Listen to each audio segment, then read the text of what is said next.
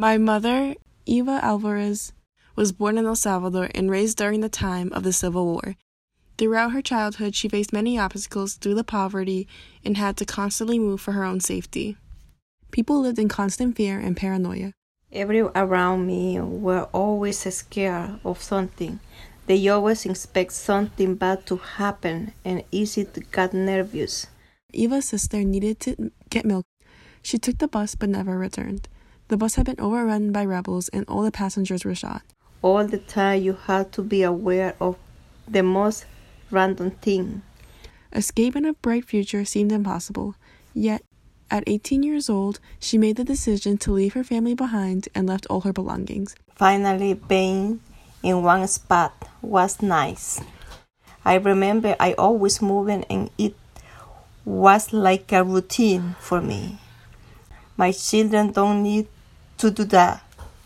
They don't need to wake up an hour to walk to the school. So, my mother usually keeps everything to herself. She doesn't mention much about her past because she knows it, it would upset, uh, upset us. But it was really nice to know that she overcame such events such as this and was able to continue her life as as if um, she haven't hasn't gone through such experiences. I do have many family members that um, that passed away due to the war.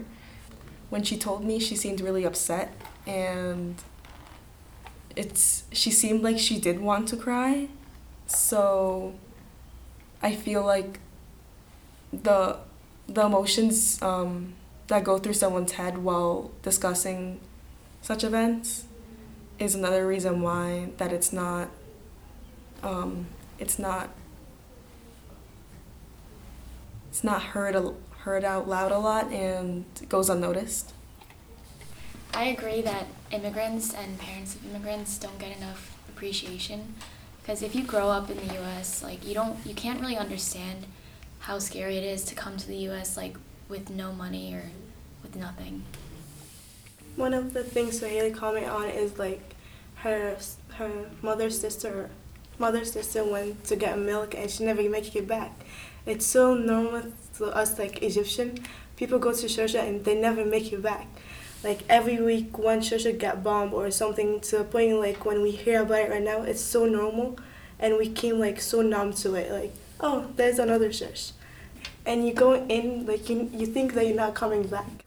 Um, one of the things my mom used to tell me every like week when you used to go, she like stick next to me. So if anything happened, we'd die together. I don't know how she used to say that to like ten years old girl, but she used to say it. Um, we used to sit all of us next to each other, like my brother, my uh, mom, everyone.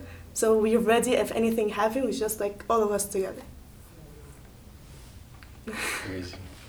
Um, I feel like it just shows like how different it is here. Like, it's crazy how like things can be things that are so um, like terrible can be normalized like everywhere, including here. Like with all like the shootings in schools, how like it's like oh like it's terrible, but there was like another one.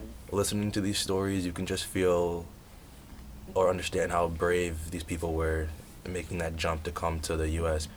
Um, most of people are scared to share their stories. They always hold it back, or like they're worried like what people gonna think about them or how they gonna treat them after. So they hold it to them to their self and never talk about it. And that was me for the past couple years. I never tell anyone what happened or what's what I passed through.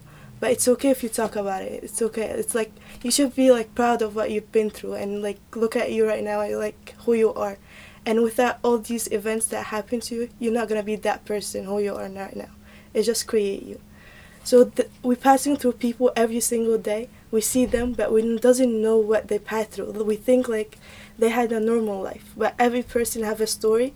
It's so beautiful and like it took your breath away. It's like how that person went through all of this, and you see them as a normal person. These stories are really matter to other people. Um, they are worth telling the hardship they've went through, and give, it gives me so much hope that tomorrow will be better than today.